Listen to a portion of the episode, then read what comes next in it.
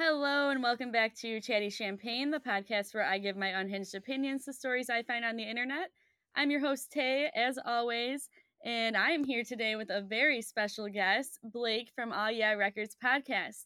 Today, I'm going to be reacting to Blake's own story, so it should be very interesting, and I will let Blake introduce himself. Uh, hi guys. Um, my name is Blake and Blake. I'm with the Aw Yeah Records and Aw Yeah Records podcast. Um, we have filmed, I believe, right, shit, I don't even know how many episodes we've shot at this point. Um, but we have been doing podcasts for over a year now. Been a record label for almost two years. Uh, just a good group of friends. Um, I've lived a bit of a crazy life over the last few years, so I might be sharing one or two stories with you guys. and uh, how did we meet? Um, I believe that was the Pink 50 show that was at the Sanctuary back in 2020, early 2023, late 22, maybe. Uh, I don't remember the exact year, but I was at the Sanctuary in Hamtramck for a Pink 50 show. Yeah, that was a where great I show. blacked out. I can promise that much. I blacked out at that show. Yeah, so he's a bunch of fun, so this will be really, really good today. And definitely give Aw Yeah a follow on Instagram, YouTube, and Spotify. Am I missing any? anything? Uh, we're also on TikTok. You can find Oh, us yeah. there. We have two different accounts. One we're currently in the process of making, which is going to be at Aw Yeah Records, and then we have uh, at Aw Yeah Pastime as well. Um, you can find us at either one of those. If you'd like to also take a look at our personal Instagram, you can find us at Chris Centers Type Beat, Beat Dorsey, and or Aw Yeah Blanket. Yes, so today I'm doing something really different. Um, the drink of the week is Labatt Blue. That's an Irish cricket for any of the Aw Yeah listeners. You know what's going on here.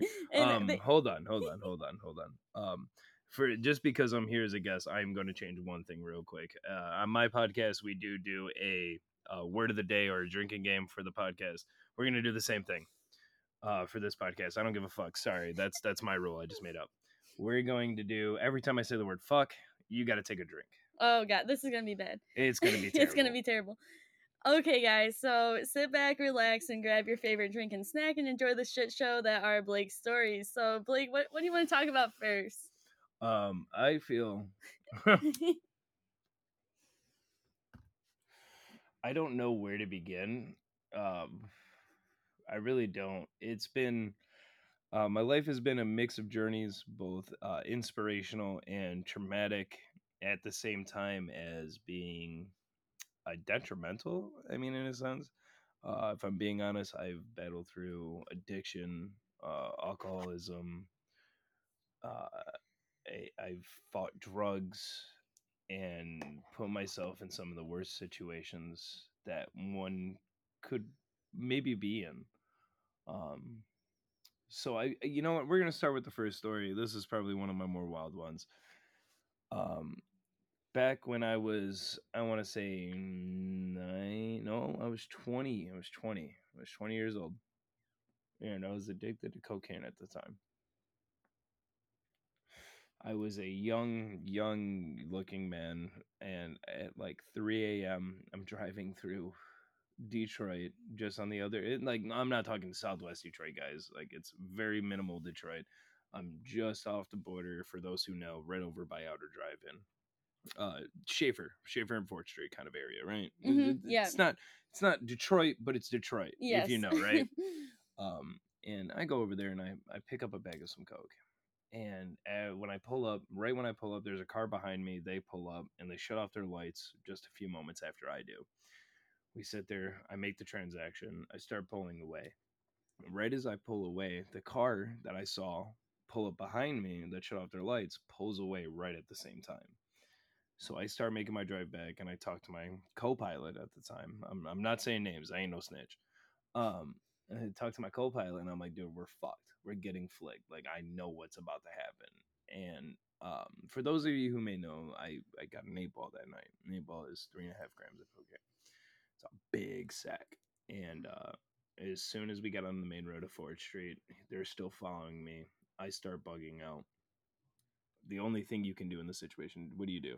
Swallow it, That's right. right? That's right. That's right. So I down that bitch and I take it, swallow it clean. not even a few blocks later, I get flicked. They toss the entire car. They ask me what am I doing in the area. Tell him, man, the line's just lost. I owed a bet. I had to go drop it off with my buddy. Blah blah blah blah. They toss the entire car. Toss me. I end up getting away. Call my boy right as I'm leaving. I'm like, dude, you gotta move. You gotta lock up, close down shop, move out. You're hot. Get away he ends up coming to my place later on that night and drops off a whole gram for free just because I was willing to swallow that bag for him and not rat him out. I would rather I would rather put myself at risk in a jail cell than give up my plug in that moment. But that was also the same day that I realized I had a problem because I put myself in that situation. And it was the starting of the end for that addiction. Right. And how did you like what did you like swallowing that was not healthy, so how did you end up throwing it up? Um, so this is where it gets kind of bad if I'm being honest. Um, right after it happened and we finally get let go from the police, talking to my boy, and I'm like, dude, I gotta get this out of my system. Like, it's in a small ass sandwich baggie. Like, this isn't gonna last in my stomach. If it bursts, my stomach acid starts eating away to this. The only thing I get is a straight trip to the ER in a stu- pump stomach, right? So I'm like, what do I do? Well, what does any normal person do when they need to throw up? They get McDonald's. so I pull up to McDonald's. I order me a Big Mac and I order me a 10 piece chicken nugget and a sweet tea. Two straws. The second straw will be important later, folks. So, booking back to the, my place, and I'm fucking blah, blah, blah. I'm eating. Now, the reason I'm eating, for those who don't know, Coke doesn't make you hungry, right? So you, you don't ever have anything on your stomach. And I was on a bender for that weekend. So I there was nothing in my stomach and I had to fill it with something so I could eventually throw up again mm-hmm. because nothing's going to come out of there if there's nothing there. Even if it's just one bag, there's no substance to help travel it, right? Sorry for being graphic. I probably should have put a puke warning in this. Oh no, don't worry. Um, but so I get the McDonald's and we're driving back and I'm munching it. As soon as we get into the place, my my mm, where I was staying at at the time, um, I had six buddies there, and three of them helped throw on this bag because we were getting one, and of course, for those of you who know, you always get another. Um, we we we get the one and I, I walk in the door and everybody's like where's it at? Where's it at? And i'm telling them like dude i need to go to the bathroom. I need to go to the bathroom. Everybody's freaking out. Well i'm in the bathroom trying to calm myself down. My other buddy tells them what's going on in the whole situation that just happens next thing you know is i'm kind of like splashing my face with water trying to like calm myself down getting ready to figure out what I'm to do next, my buddy comes rushing in with this big old salad bowl and that second straw and says, Get the fuck over here. Grabs me by the back of the head, puts me over by the bathtub, and st- and then grabs the, the straw and shoves it down my throat. As my other buddy is standing on the toilet saying, Yeah, give it to me, give it to me. And my other buddy's rubbing my back. He's sitting here, he's rubbing it. He's like, You got it, you got it. Come on, Blake, come on, Blake, let it out, let it out and I'm throwing up inside of a salad bowl over a toilet, over a bathtub with six guys standing around me in a small little apartment. And it's just going and going. And finally, I'm going to get in very described detail. I'm sorry for you listeners. I felt the bag come oh. up through the esophagus and co- go through the back of my mouth and come out. Like, like, like you see the videos, like you've seen the videos of like in movies where like something comes out of their mouth and yeah. you like, like like their face reactions. I had that little reaction, like I felt it travel through the esophagus and up and out. And this is the most disgusting part. The moment it was coming out, like somebody behind me was like, "I hear it, I hear it," and then in the moment it dropped in the bowl, the other guy that was sitting on the toilet just comes over my shoulder, grabs his hand oh. in the bowl of puke, and just grabs it, throws it in the air, and says, "Ha ha!" and then goes and washes his hand clean, and then just runs downstairs. That is railing it. The worst part of the story is that part, and that shows you like how bad like addictions can get. And I bet in that moment you're like, "Yeah, I need to fucking stop doing this shit." Yeah, mm-hmm. that changed my perspective on a lot of it. Um, the fact seeing him run away with that changed the whole perspective. Yeah, that is wild. Um, that it's scary, and I'm glad you're okay. Like so many things could have gone wrong that night. So many. fun fact for those of you listening: I am now four years sober. I'm so happy for you, and I, I'm I've glad. broken away from that that, that trauma, that, that that time of my life. Um, I don't say that I hate it or that like I'm mad at myself for doing it because it was a part of my journey. It's something that I needed to turn into the person that's sitting here today talking to you on this podcast. But it's not something I recommend. Don't Right. go looking for it. Don't like this isn't something that you need in life. Um was it something that helped change me? Sure. Did it give me great stories? Yes. Do I regret it? 1000%.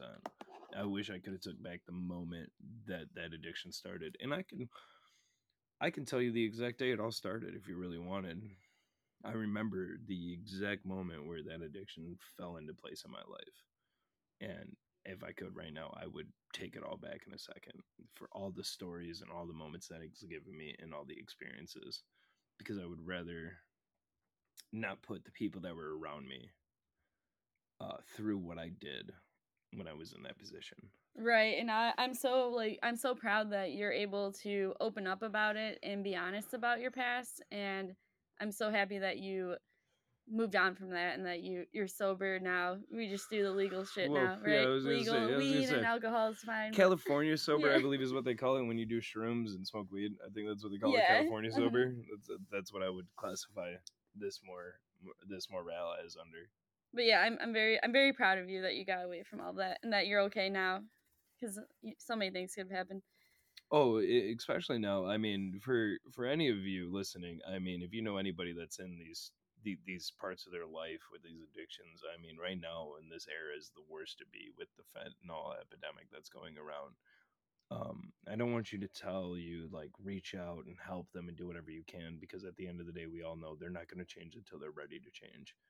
But just don't give up on them because they will be ready one day to make that change and just be there for them when they need it because that's the best that a friend can do. And there's been multiple that I have in my life that stuck with me through that addiction that I fucked over time and time again, but they just didn't give up on me because they knew there was still a chance of hope. And in every person that's fighting that addiction, there is still that chance for you.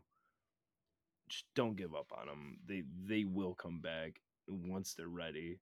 I know it's hard. I know it's difficult to see them do it to themselves, but one day they will wake up.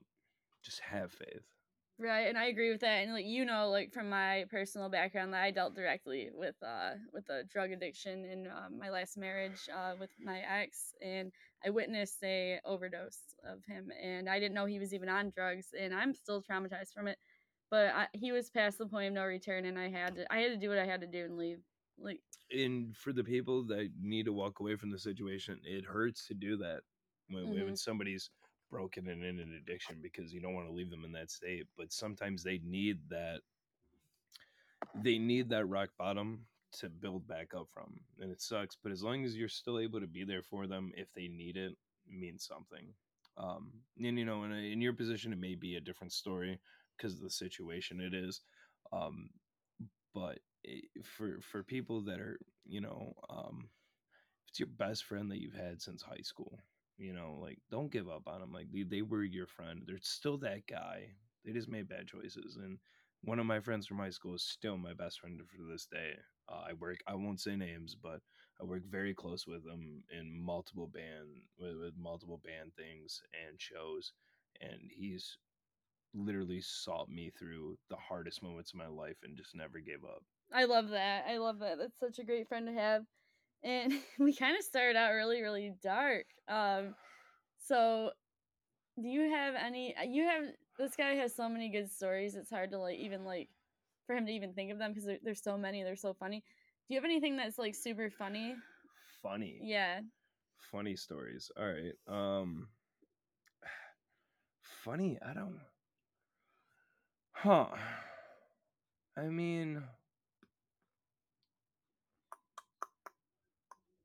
I don't know. I mean the, the the the problem with funny stories is that it's a matter of perspective, right? Right. Like because one thing that I can think is funny, like to me is funny is the one time I uh, what's funny to me is so the same place I was living in, we, me and a group of my friends ended up doing a bunch of acid, an absurd amount of acid. I got everybody like three hits of acid, and uh, my one buddy was staring at an Arnold Palmer can, and he was saying that it was trying to fight him, and like talking demon like to him. So what we did is we just well he kind of walked away and then he came back down and he like put a blanket over his head to like because we all know when you're in acid like you're just doing your own kind of thing right um he put his head up and when he popped back down we just lined up all around him of Arnold Palmer cans Oh my gosh. so it was just Arnold Palmer's face staring at him for like three tiers of just cans Oh my gosh. and he just had a like a complete shit fit just freaking out breaking things and flaming everywhere throwing cans threatening to fight all of us like that's probably one of the more funnier moments i have uh in my life That's hilarious. Um did like when did he realize like oh like everything's good? maybe four hours later Wow. maybe four hours later i mean um i apologize That, like these are like drug related stories in a sense but uh most of my childhood is related around these um and these are just moments that like stick into my mind and i i wish genuinely that i wouldn't have gotten into drugs younger um because uh maybe these stories would be different you know Um, and they wouldn't be where they're at but at the same time i don't regret the decisions i made but i don't wish them upon anybody you know what i mean right, and like how did you like change your life around? Like how are you where you are now?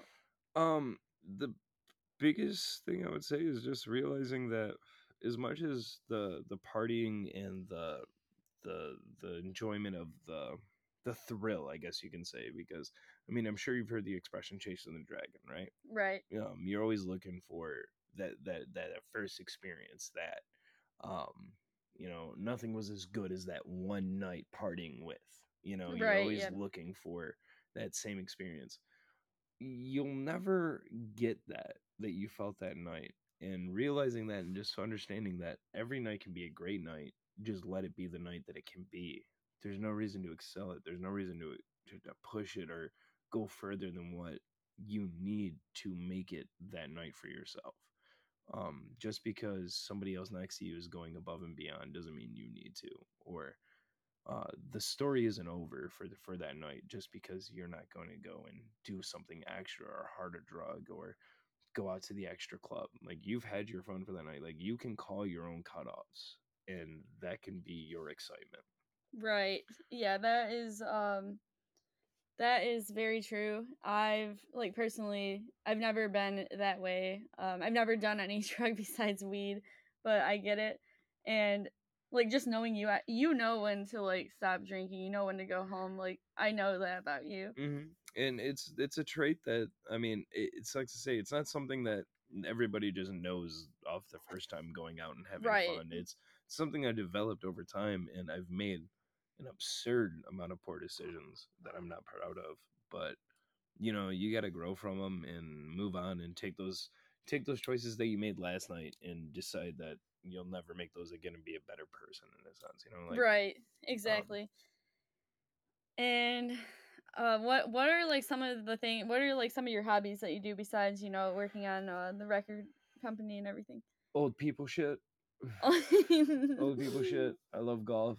I love bowling. I love pool, darts, um, anything that doesn't involve physical activity. Um, Right. old people shit. Like, put a shuffleboard in front of me. I'll, I'll fuck around. Uh, you want to play foosball? Let's do it. Pinball? Let's do it. Um, music is a main hobby. I love live shows. I love local shows. Um, and then I would. I, I would love to say like uh, visiting bars is a hobby or cigars. Cigars maybe. Yeah, you love your cigar bars. Cigars definitely would be a hobby i guess you can say um, something that i look forward to throughout the week Yes, definitely. And do you have any other anything else you want to share? um i mean what would be a fun little ditty to tell you folks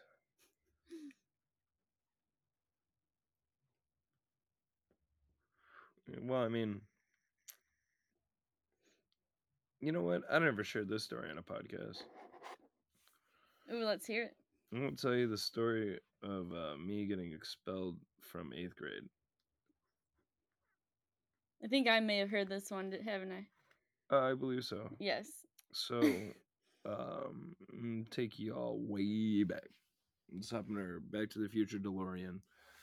Skirt on back to like 2014, 2015, right? I'm talking December of 2014. Barack Obama's president. We're hot in Iran. Um, fucking, it's December like 18th ish. It's right before winter break. We're in middle school, right? Well, I was in middle school because I got held back a year. Technically, I should have been in ninth grade. So, depending on where you're at on this line, you know, you're eighth or ninth grade. And uh, I was grounded all summer. I was grounded for the entire year uh, because I stole a bunch of shit and I made a bunch of poor decisions because I wanted to be the cool kid smoking weed every day. So I was grounded for an entire year and I was getting drug tested at home and I was like, how am I gonna like get fucked up? You know? right. Like, like I don't want to fucking deal with shit. So I there's this one guy I met in school, and he's like, "Hey, bud, I can get you some Xannies." And I was like, "What are you talking about?" He's like, "I can get you two Xanny bars for five bucks." wait, wait, wait. Did you know what Xanny bars were? Not a clue. No. I'm fucking 13 years old. I'm a fucking 13 year old little prepubescent boy. I barely know what a boner is. What do you mean I know what a Xanny bar is, right?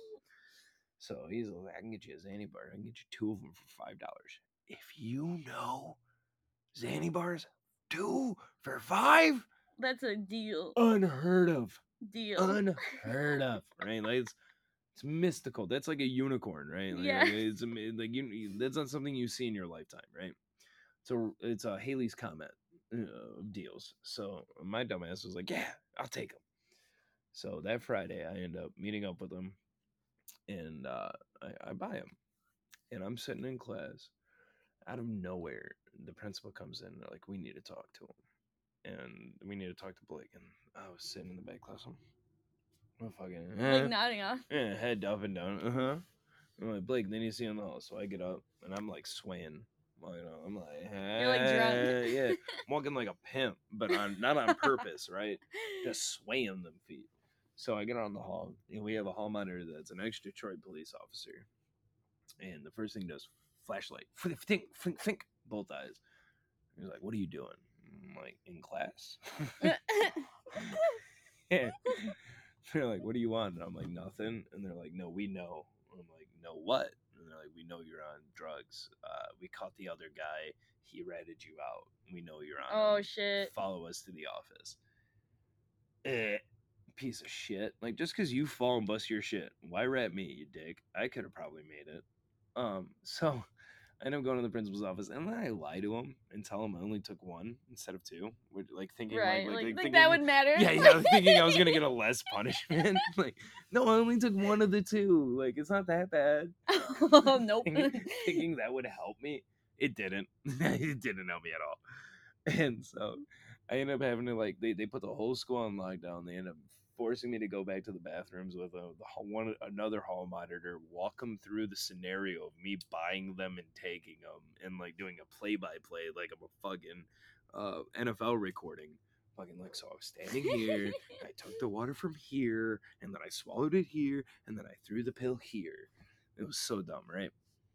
So I do all that, and then they call my parents, and they call one of my parents, my mother, and they're like, "Hey, we got to transfer him. He's going to the hospital." And they're like, "No, no, don't fucking let him go. Don't fucking let him go." Your mom didn't want you to go to the yeah, yeah, hospital? no, no, no. They're like, "We're gonna pick him up. We're gonna pick him up." They're like, "No, sorry, we can't do that. He's gonna have to go to the hospital."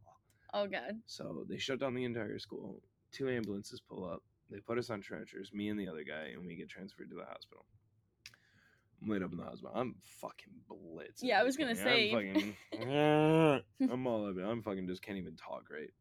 Fucking this motherfucker comes walking in the office and they're like, "Hey, you need a fucking uh like uh, peanut cup," and I'm like, "I want a peanut cup." No, what? Like, mm, I'm just slurring. I can't do anything. And so, like, my dad helps me get up to this, and this is the most distinct memory I have. I'm standing at the toilet, and I got like that jug they want you to pee in Oh, yeah. when you're in the hospital, and I'm holding it, and I'm just standing there. And I'm like, Dad, Dad, I can't pee. oh no. And then he just comes in, opens the door, turns on the water, and then closes the door and he says, How's that? And I'm like, Better. And I just started peeing. Oh my like that memory is distinctive in my mind. That's so funny. Um, what? what now this is where he gets all fucked. So, Oh god. after that whole situation, I come a little too. They're like, we're gonna have to pump his stomach. Oh wait, we're not gonna have to pump his stomach. Whatever else, right? A social worker comes in for the hospital, and they're like, "Hey, Blake, we need to talk to you about the situation." Blah blah blah blah. And you're still fucked up. Yeah, yeah, I'm not like I'm not super fucked up, but I'm like kind of fucked up. I've taken a nap. I'm coming down. Like I'm, I would say I'm like a slightly buzzed. like- Okay. Like, like coming down after a really good hangover. Like like you're coming down like like that kind of, you know. Okay. And they're like, "Hey, can we talk to you?" And I was like, "Yeah, sure." They're like, "Do you want to your family in here?" And I was like, "Dude, mm, you're the doctor. You tell me. What do you want to do here?" And they're like, "Can you please, please leave?" We talk for, I don't know, ten minutes ish. Walks out in the room, tells my parents, and they're like, "Hey, your son's clinically depressed. He just tried killing himself.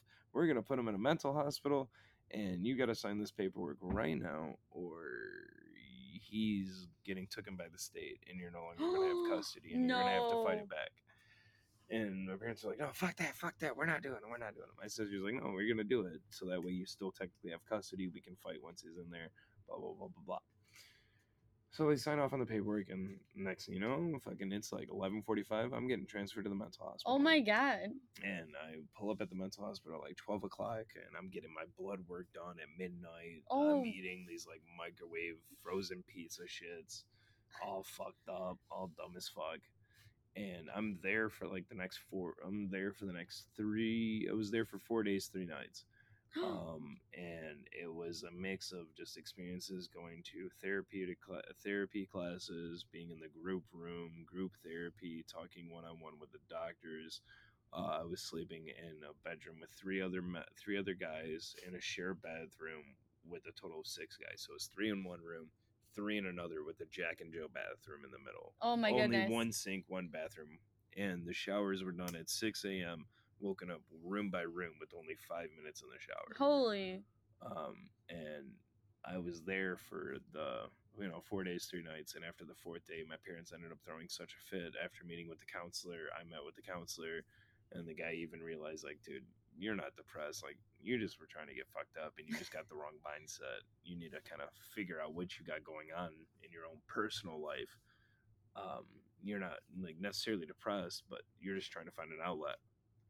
So let me go on a stipulation of doing therapy for two years and everything like that, and I ended up getting out, having to transfer schools, and uh, yeah, that was my time at the mental hospital and my one and only experience on Xanax. That is wild. Okay. Um so like were the people in your room like were they kind of like scary? Uh, one guy was um, I, I apologize if I don't use the, the the proper term for this because it does change, but mentally handicapped, autistic. Okay. Um, he was not all there, but also a heroin addict. Oh.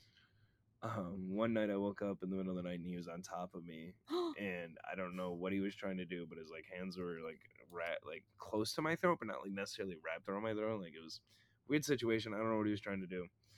Uh, and then the other roommate was a gentleman that um, he, on his wrist he carved a smiley face. And I know what you're thinking, maybe like a small little one. No, um, like he cut himself in this like if you were to make a fist with your hand really tight in your right Mhm. hand, say you start in the middle of your wrist, go straight up, and then next to it straight up, and then on the bottom make a curve going up to those two eyes. Ooh, ouch. That was the smiley face mark that was uh, carved into his arm that he And that's why he was as there. advantage. Yeah, and that's why Oh, he was there. That's rough. Um, or no, I'm sorry, I'm sorry, wrong guy, wrong guy. That guy was on the opposite side of my Jack and Jill. Okay, The- gotcha, yeah, he was on gotcha. upside. The other guy that I shared the room with was a gentleman who traded his PS3 for a nine millimeter pistol. That the guy that sold it to him changed the ammo for a 38, so it was the wrong ammo. So when he walked out to his mom in the living room and went to go pull the trigger in front of her, the gun jammed, and that's why he was there. damn. That's traumatic as fuck, especially being like what, like fourteen years Uh, old. yeah, I think the, I, the the age group that I was stuck with was everybody from twelve to seventeen. That is like that's Um, like heartbreaking. Yeah, it was it was quite insane. I remember during the group therapy, uh, th- what I ended up doing is they were they turned to me and they're like, Blake, would you like to share? And I was like, Yeah, I would share that this isn't helping. Oh, And, what's and I just like I, I I blew it apart. Like I was, I was like, I don't understand what you what, what you think you're gonna develop and fix with any of us with just sitting in a room and you telling us to tell you how I feel. Like I'm not able to express. I'm not able to like try to find an outlet. Like I'm stuck in a room all day. And that's where I realized where the whole suicide prevention psych ward aspect of recovery is all a joke because it, they want more of a controlling, not a comprehension or an understanding of how to fix. Uh, they want controlling to where you just don't feel. And that's where the medication was coming in every day as well. Ooh, did they make you take anything? Uh, they made me take a few things. Nothing too Whoa. serious. Even my first day before even seeing a doctor, they had me take something. Fuck. Was it like Yeah. an antidepressant? I don't know what it was. I'm assuming it was a um uh, not necessarily an antidepressant, but maybe like an anti um like um a depressant maybe of some sort. Like it was some sort of depressant to keep the energies low. Like, like I Oh, felt like okay. like I felt the entire time of there I felt drowsy and like um emotionless in a sense. I don't want to say like it was like um not, like, emotionless I feel like is too much of a word. Um it was more of like um I didn't feel the full emotions of what life was in a sense, where everything felt duller. It was a weird aspect that it was, but I, I have no idea what medication was. Wow, yeah, that's a little bit scary. Um, not gonna lie, but how did you like? How did that change like your life when you got out of there? Um, Uh, gave- Obviously, you transferred schools. That probably was Yeah. traumatic as well. Uh, well, no, that wasn't much of a difference because when I was younger, I moved around a lot. So transferring schools, I mean, I went to four, four or five different elementary schools, I did not know that. two middle schools, three high schools. So Three high schools. Yeah, so I transferred a lot. Like uh, going to a new school, meeting new people was never really a big issue for me. Um, the bigger thing that I learned, I would say, was more just around the the. It changed more of my uh, pill intake. I guess you can say. Like even to this day, I don't like taking even ibuprofen or Yeah, like, I've offered you ibuprofen before, and you're like, Yeah, Mm-mm, nope, mm, no, nope. like I, I, I hate taking pills at this point because of that experience I had off of that. Even this, the minor is like, um, I, I don't enjoy it. It's not something I, I enjoy the feeling of. I don't like pills at all anymore. Um, it also gave me a really big disdain for, like I said, the the whole mental industry and the whole um, psychiatric, psychiatric, thank you, psychiatric healthcare system when it comes to those mental hospitals, especially as a young adult or uh, a teenager. What they're doing in there is not what the kids need. Um, and the supervision that they're giving is good, but the people that are there are not good. Uh, I know the, the my counselors and the people that were were not the right people to be in that situation. Uh, I felt like most of them didn't care about the actual kids or their mindset or when there was an issue. They f- it seemed like more of a, a correctional officer than it did as a um, a nurse. Right, and I don't like that they like they wrongfully put you in there.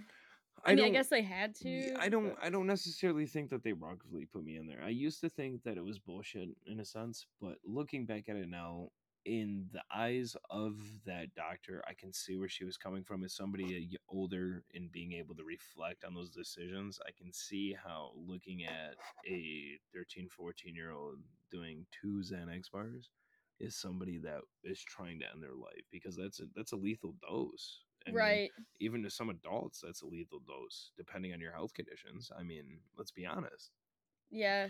Um, so I, looking at it in that aspect and the the mindset I had into it when I straight up told her, I was just like, I, I'm like, why did you do it? I don't know. I, there was no reasoning. Like, it wasn't like, like I was sad. Like, I wasn't sad. I wasn't depressed. There was no, like, I wasn't trying to escape anything. It was just, why not do it? And that was the biggest issue with all of my Right. um, addictions at the end of the day is because it's there. Why not try it? You know.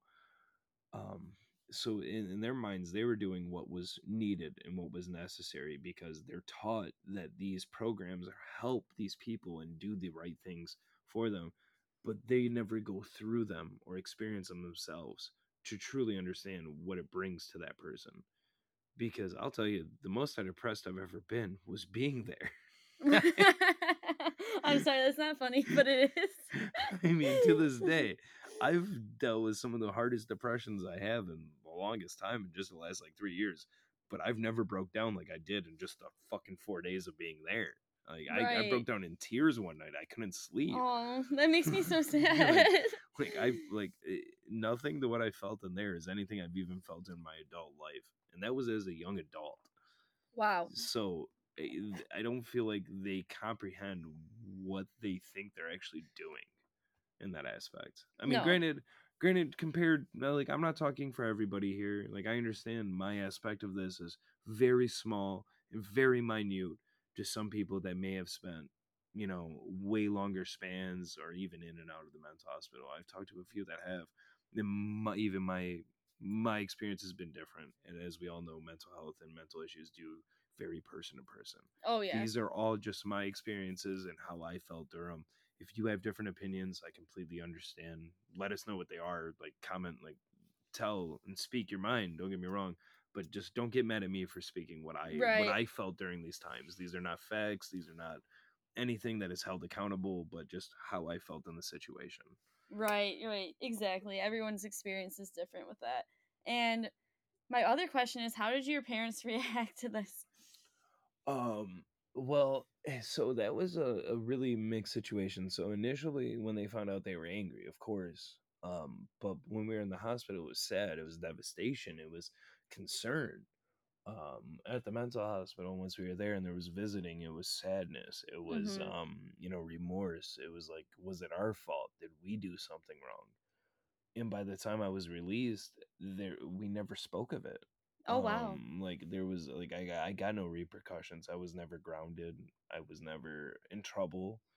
Um it was more or less like what happened what caused this you know like let let let's try to figure out the root of the issue rather than punish you for what happened. Like like we understand something is something made this happen.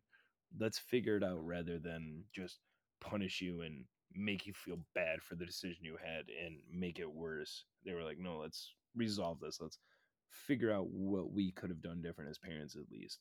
And the whole drive back and my parents have been divorced since i was two years old. Um they divorced in the 1990s um after i was born. I was like 98. yeah i was maybe not even three years old i was they were divorced. Um and that drive they, they they rode up to the hospital together to pick me up and we all drove back together uh the very first meal i got leaving the place was mcdonald's I was just gonna think like it was mcdonald's You're probably happy to have McDonald's. oh i loved it i got Yeah. the mcdonald's sausage burritos Oh, those are the best, like, for breakfast? Mm, yeah Oh i'm my getting God. them tomorrow that's happening That sounds so good right now. so happening tomorrow. Um. So, anyways, I, I like we got that meal, and um, it they were more concerned about me and just because also when I got locked up too. Uh, not, I say locked up. That, that's so fucked. Um, when I got put in there, I was.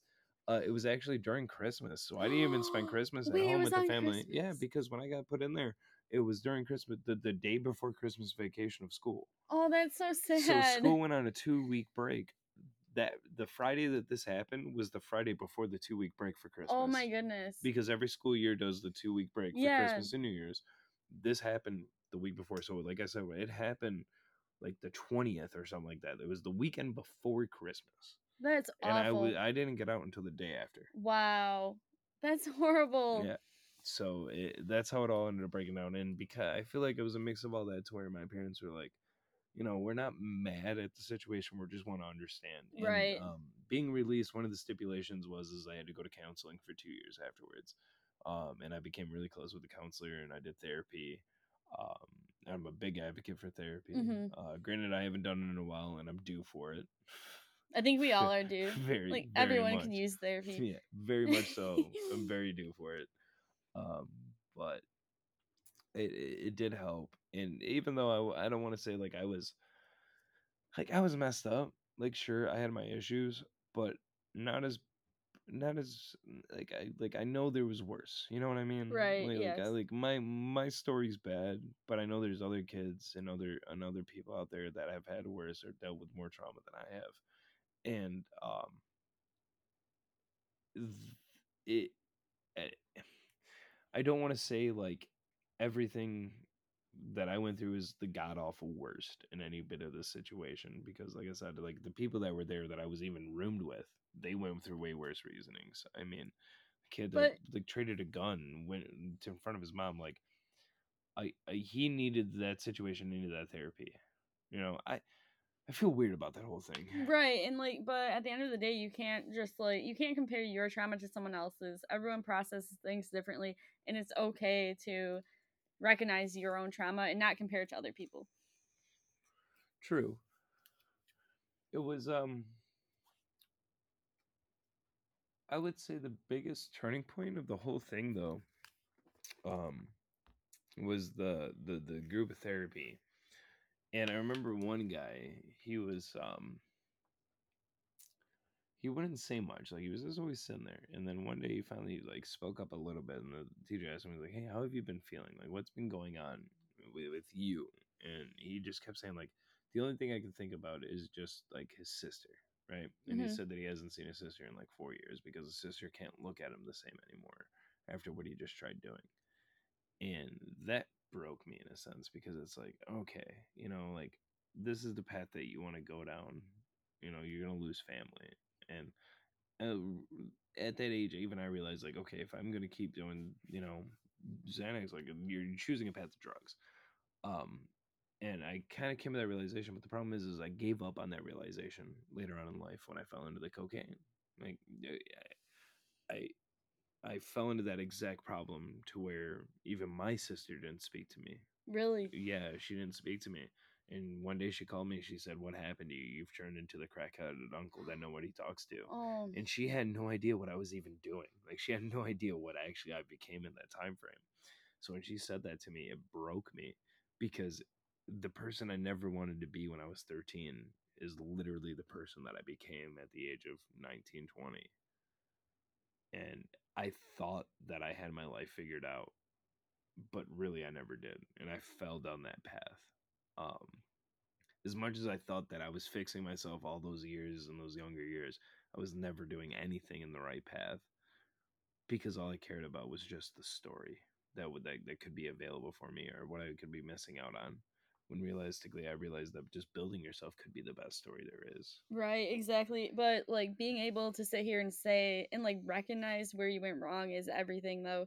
Like, and there's so much growth right there just by being able to like seven years later you're saying this like that I, i'm sure that your your younger self would look at you now and be really proud like definitely proud I would like to think so. I mean, um, I've definitely um, I've thought about.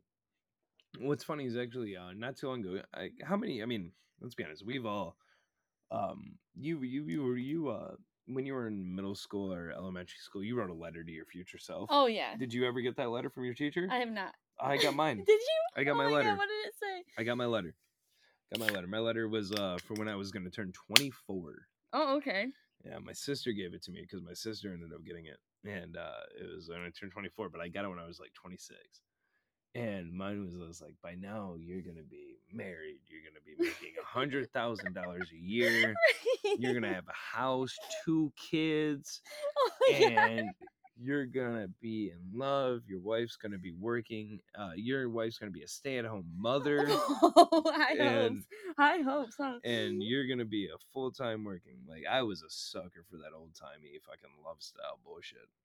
i think we Fun all fact- were Fun fact: I'm now 27, about to turn 28, not married, no kids, and don't own a house. i mean same i mean so none of that happened. Um, but I had these high expectations, and uh, I, I I gave up on all of them. I mean, like it was something that I thought that was gonna happen. well in this economy that doesn't really happen anymore anyway Yeah, I mean, but let's let's be honest. We were both in 2007 sleeping when we should have been buying houses. Right, exactly. exactly. No, like, yeah, I always see memes about that. Like, oh, I thought I would be married and had kids when I was 23 or Oh, like that's yeah. the daily meme. Yeah, we forgot about that at the beginning. Oh shit. Okay, that'll be the daily. We forgot to mention that. There, that is. that will be the daily meme. But uh, is there anything else you'd like to talk about? Um, I mean, the main, I, I guess, I guess the, the I. So, fun fact. Uh, we sh- me and her have been planning this podcast now for uh, two weeks. Yes. Uh, yeah, it's been about two weeks. And she told me a week ago, like, you need to figure out your stories. uh, we started recording about an hour ago, and I had none of these stories prepared. These all just kind of came to me throughout, and just different things I felt like sharing tonight. And if you can take away anything from tonight, and um, what's going on is just no matter the choices that you've made in your past, or what decisions or what battles you're facing, there's always a better outcome. No matter how sad or how you know, or to you know, uh, well, it's the best way to say this. Oh, here we go. We're gonna be really cheesy. No matter how dark the storm is, or how how barren it may seem out there, there's always going to be that silver lining, something to come towards. It may take years. It, it may be a while until you find it. I mean, I've been battling through mine for the last four or five, and I'm just now starting to get into a point to where I'm happy and starting to try to better my life. right. It's a never-ending battle, but just keep fighting it. You'll eventually get where you want. Right, exactly. And I I just want to thank you for being like so vulnerable and so like open on this and I hope everyone can learn from this. Um everyone's made mistakes, everyone's done, you know, things they regret, but like being able to realize it and then come out on top of it is everything. And yeah, don't give up if you are going through those issues right now. if you want to hear more of my fucked up stories or anything else that's happened in my past, I definitely talk about some of the more um, belligerent, degenerate stuff over on the Aw Yeah podcast as well. Sorry, shameless plug. Um, no, like I you want kinda- you to. If you want to kind of backtrack on the 40 something episodes we have, no, is it 40? I think it's like 50 something. No, we're not at 50. No, hold on. I'm gonna look. You maybe. 40 something. I'm I, looking like, right like, now. Maybe 40 something, I No. want to say. Through the 40 something episodes, I have talked absurdly about some of the most degenerate things And I've, I've done over heard it. years. Um, if you're interested in hearing more or understanding a little bit more about me, definitely go and check that out. Uh, we also do interviews with local artists and other people around the community in the Downriver area. So I do recommend, and it is 54. 54. I told you it was in the 50s. Okay, I'm wrong on my own recordings. Uh, No. we have 54 out. Um, so if you want to backlog some of those, go check them out. You can find them over on Spotify, um, and Apple Music as well. Yeah, and I'll be like, I'll be sitting at my corporate office job, and I'll be like listening to the degenerate podcast stuff, and uh, I love it. Yeah, I love it. Tagline for that one is the podcast for degenerates by degenerates. Yes, that is So- you guys, and yeah, I, I love all of you guys. I'm really really happy you were able to join today. Thank you so much for joining. Of course, I'm happy to be here. This has been a wonderful time. Uh, I would like to also mention that you've had a wonderful podcast. I've checked out quite a few of your episodes. It's absolutely amazing. Well, thank you. What you're doing here. I'm very new to it, and I've been friends with these guys for a while now, and I'm just really happy that I'm able to, you know, we're able to collab a little bit. Of course. Um, the other thing is I'm going to do a couple other shameless plugs real fast here. Go ahead. Uh, you need to go check out the Pink Fifties Mhm. on Instagram, Spotify, Apple Music, Bandcamp, anywhere you stream your uh, music platforms. Look them anywhere. Um, look up Chris if you're a rapper or if you're interested in doing any type of music or beats. Look up Chris Center type beats on Instagram. Great plug for that. yes. Um, if you are a local musician, you want to book shows, or looking to get in contact with any artist and or merch, please reach out to me. Once again, aw yeah blanket on Instagram or aw yeah records, aw yeah archives as well. Yeah, I think that's about it as far as the shameless plugs. Plus me, I mean, trust me, trust me. I will put all those shameless plugs in my bio for Uh, this. you know what? We're putting one more shameless plug Okay, in go there just ahead. because I love this guy. Uh, go check out Currency Clothing Co. Oh yes, yeah, yes. yeah. yeah. Go check out Golden Age Currency Clothing Co. They have That great. man- yeah, great that stuff. man, that man's got some banger ass shit all the way out. Uh, throws an amazing event every year. Camp Currency, check that out as well. Another one coming to you in October. I, I definitely will be there for that. yeah, I believe that's October. The next one of that one's gonna be going. Yeah so these guys are awesome like follow all those people um and i have a couple like we went through a lot of your life but i have a i have a little bit of an outro interview So the first thing is, um, what inspired you and the crew to start? aw yeah. Oh my god. All right. Um. So the this is gonna end up being way longer. Wait, um, shorten it. I know the answer, but Yeah. uh, so the aw yeah thing kind of started a while ago. Um, it originally started with me and Chris. We did a little side project that ended up now working out too hot with some other people, and we um decided like you know we're done. We're getting away from everything, and uh when the Pink 50s first started, before we did the side project, I helped the Pink 50s do their merch, run the numbers, help do their first show. I ran the door, I showed ran the merch booth, and they were like, "Dude, you do so great at this. Like, we should, you know, formulate something." Me and Chris end up making the side project. Side project goes to shit after we end up moving fucking three hours away. We move back downriver. Pink 50s are still doing their thing finally me and chris talk to the pink 50s they're like you should open up this alt record label and we can start making music together and start making this whole collaboration so aw yeah records became birth um, we went off of the natty gods phrase oh yeah and yes. that's where that came from uh, and then of course the logo is natty god's head only yes, of course. so from there we'd made that and now we are slowly working on what we like to call the aw yeah uh go uh the aw yeah um enterprise i guess you could Oh, I did not know this. yeah, the Aw Yeah Enterprise. So that's where we're trying to develop the podcast and other endeavors that we're trying to make. I'm not gonna spoil any of them just yet. Ooh, okay. Um, but we are working on a few different endeavors and a few other avenues to help brand and put forth the Aw Yeah name on top of doing the music, the podcast, and everything like that. Uh, quick little side note for the podcast: what ended up happening for that is uh, one night I was just drinking at the house, and I called up Chris and I was like, "Hey, what are you doing tonight?" He said nothing. And I was like, "Come over with your laptop and a bunch of mics. We're recording a podcast." And I invited Damn, Natty God idea.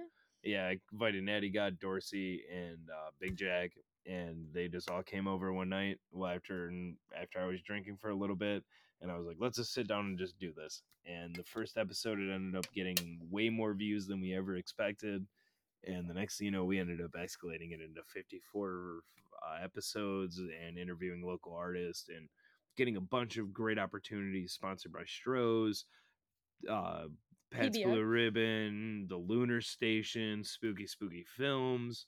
Uh, we've met so many great connects, so many great artists, so many great fucking people through doing it. Um, that just all came off of just a drunken whim, uh, realistically, for even doing the record label. Wow, I didn't know you were the one that uh, started it, but I'm not. I'm not surprised at all. This guy is so extroverted and Fun just fact. like fun. Fun fact: and the exact place that we're recording this episode is the exact place that we recorded the first episode of Aw Yeah Records. No way. Okay. podcast. So if you want to know where we're recording this, go to Aw Yeah Records on YouTube, look up the Aw Yeah podcast, and go to the very first episode. And where you see us sitting in that episode is exactly where we're sitting right now, recording this episode. I honestly feel really honored right now and special for that. Yeah. That's fun awesome. little, fun little tidbit. That is awesome. And then, um, so what do you what do you think the hardest part about running a record label is? Oh, fun fact: I'm sitting where Chris was, and you're sitting where Dorsey was. Oh, where Yeah, were you yeah, sitting? Right there next to you. Oh, okay. Yeah, I was sitting on that side. Um, the hardest part is honestly communication. Uh, communication and uh, scheduling. Uh, Yes. because when you're working with uh, bands and you're working with um, my group personally is like five six people um communication's thing because and and not necessarily communication but scheduling um being able to make it work to where everybody's together at the right time. Because let's be honest we're all adults. We work full-time schedules 50 to 60 hours a week depending on who you are. You got your own families you got your own kids you got your girlfriends you got your fam you know and whatever else is going on in your family at the same time. So being able to get together and talk is one of the hardest things and then the biggest issue with it in my company is we're all friends. Um being in business with friends is terrible. Don't Right. fucking do Don't it fucking do it. it's fucking terrible. Coming from somebody that's in business with friends is fucking horrible. Um because the hardest thing to deviate is when i come at you with a problem and i bitch at you for 30 minutes about this issue i'm going to call you 2 hours later. I want you to pick that up but i don't want you to have an attitude with me because this phone call is friend phone call not business phone call Oh yeah, that's hard like, to separate. like like it's super hard to s- that's the Mhm. hardest part because may I have an issue with what's going on can be completely different than what I'm calling you about 10 minutes later. Because I can call you right now and be like, "Hey, I'm pissed. Why the fuck isn't this podcast out?" Oh, you said fuck. Yeah, damn, that's the first time actually. no, you said fucking, but I don't know. Same you're- First time. You know, like why why the fuck isn't the podcast? Nope, What's going on with the fucking editing? Stop. Are we gonna fucking do anything? Stop. Um, so, and then ten minutes later, I'm gonna want to call you and just, you know, how you doing? What are your plans for the night? Do you want to hang out? Maybe grab a beer? We'll be like, no, fuck you. Yeah, exactly. and you you need to distinguish that this time is business time. This time is friends time, and you need to be able to eh, allegate that with them as well, to where there's a difference in that. So if you ever plan on being with friends, family, anybody you care about in doing business with, separate that at the beginning to where you know when I talk to you about X, Y, and Z, this is business. But when I call you up about WDGY, this is for friends and family. You know what I mean? Like yeah. there's a difference. Um, have you guys like been able to separate them better now that it's been like a while? Yeah, for a while it was hard. Um, at the beginning was the biggest issue because let's be honest, at the beginning, like you're used to just being friends, and when your friend blows up on you, you get an attitude. Um, and you kind of hold a little bit of a grudge until you're able to talk it out. But after being with each other for so long, we've developed more of a relationship or um, an agreement in a sense to where uh, now we if we're in like the best way to describe it is we're in a relationship. Um, we we made an agreement like if there's an issue, we talk about it that day.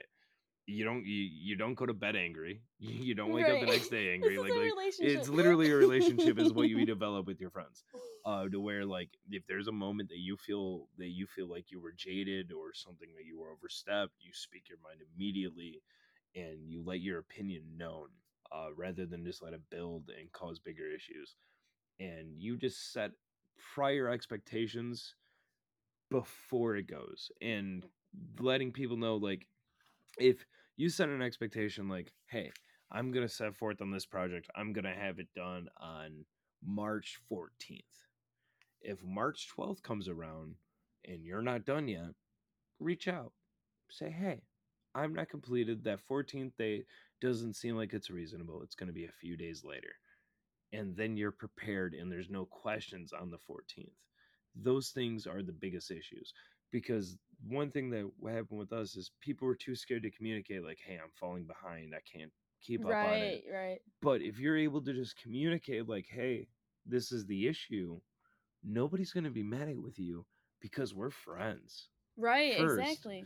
so i understand you have a life we're not we're, we're business partners second friends first and it's something that it's hard to develop over time but when we first initially started this business and we were looking at properties the number one thing that was consistent with every realtor we talked to was anytime you were going into business with multiple people it failed because of the multiple people Yes, it's definitely. the number one thing that causes failure is because friends go into business thinking they can do it Definitely, yeah. it hurts It does hurt. It, it's hard to go into business with like anyone that you really know. oh yeah it's way easier family, a Oh, yeah. partner. um, it's so much easier to bitch at somebody you don't know and you've never known since they were the age of 13 rather than bitching at somebody you've known since they were 13 because i can yell at tom dick and harry and not give a fuck because i don't know anything about their personal life right. but i yell at you know johnny and i know that he's had problems with his wife for the last two years and is about to be in a divorce and right. he's breaking down crying in front of me afterwards Right. But I, I'm happy that you guys are. You really know. You've known both of them since you were 13. Uh, so Dorsey and Chris? Dorsey, I only have known now for six years. Okay, that's a long time.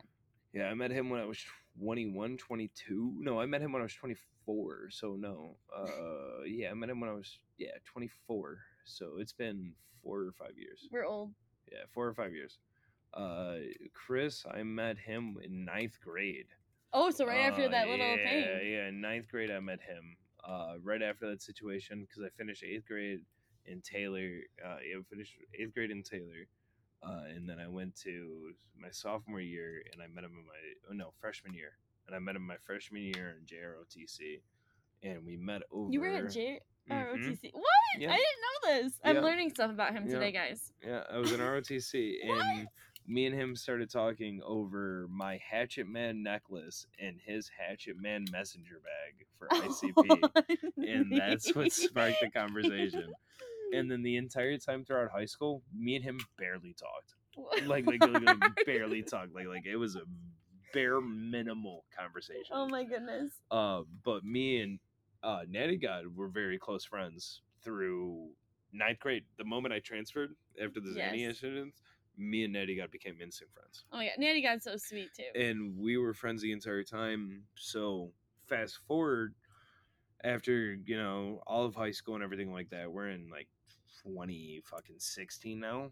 I'm at a show. I'm seeing Yelawolf at the Fillmore Yelawolf's w- awesome. We finished the Yelawolf concert, and he's like, "Hey, I got a friend that's playing a show at uh, Simon's After Simon's After Dark," and I'm like, "All right, what's up? Let's go." And it's uh, it's it's another rapper and Chris that are performing rap songs. Holy shit! And when, when you saw him, what were you like? Were you Uh, like, the I was just like, "Is that fucking Chris?" and, and then me and him became buddies after that, and then we ended up actually um, quick little shameless plug. Uh, from there, we ended up recording uh, drunk vlogs one and two that are both on YouTube. I've seen those. Um, I bet you have. They're pretty funny. I highly Yeah. recommend. Uh, drunk vlogs one and two. It's under Little Odin on YouTube. Uh, or Odin Love, one of the two. Look it up. Uh, so we recorded both of those, and then we went to a couple different things, and slowly over time, me and Chris developed a way better friendship. Uh, after he, uh, in the process of recording those videos, me and him became way closer and becoming better friends, even closer than what we did during high school. right, that And happens that's- sometimes. And now, I mean, he's a person that I couldn't even imagine my life without. I Right. mean, fucking, you would have told me six years ago, me and him would have been best friends. I would have never believed it. No, and yeah, I love that for you guys. Like, I know Chris well too, and they're both just great guys. And same with Dorsey. Like, they're, they're just a great group. So you guys all really need to go listen to them. And when can we expect another episode? Um, so currently we if you were to go look at our Instagram and everything, we've definitely been in a bit of a hiatus. Um we've kind of dissipated. Sadly, me, Chris, and Dorsey have all been dealing with a mixture of some personal issues and some side projects. Uh, me personally, I've been dealing with a lot of classes. I just went to a 12 hour class today. I got another one actually tomorrow at 7 a.m. It's currently 11 p.m. That's Saturday night. Um, I got to record, I got to be at a class at 7 a.m. tomorrow. Um, Chris is currently doing extra recording schools. Dorsey's helping build his business and his and everything he's got going on. So as it goes, you know, we have personal lives outside of the business. We had to take a bit of a step through uh, uh, the holidays and everything else. But it looks like as of now, we will be back in swing of recording in April to get a few episodes kind of in the books and start releasing. I want to say after April is what my expectations are. Please don't hold me accountable if you don't see anything by then. Uh, but no, that's around my goal. I'm hoping that we're going to be able to start recording right around 420.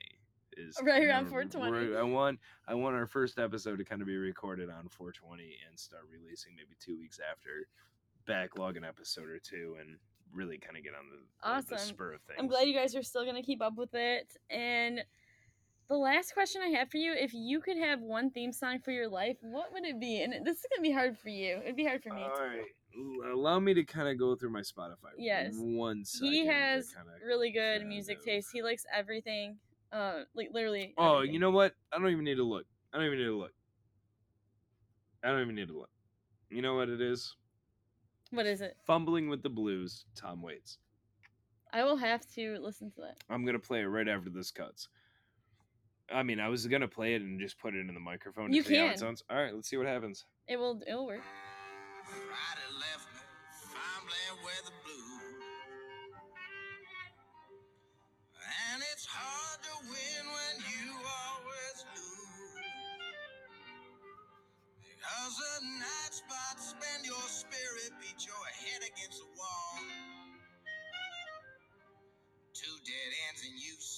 Got to choose. You know the bartenders, they all know my name. And they catch me when I'm pulling up lane. And I'm a pool shooting shimmy shots to shaking my head. But I should be living clean instead. You know the ladies I've been seeing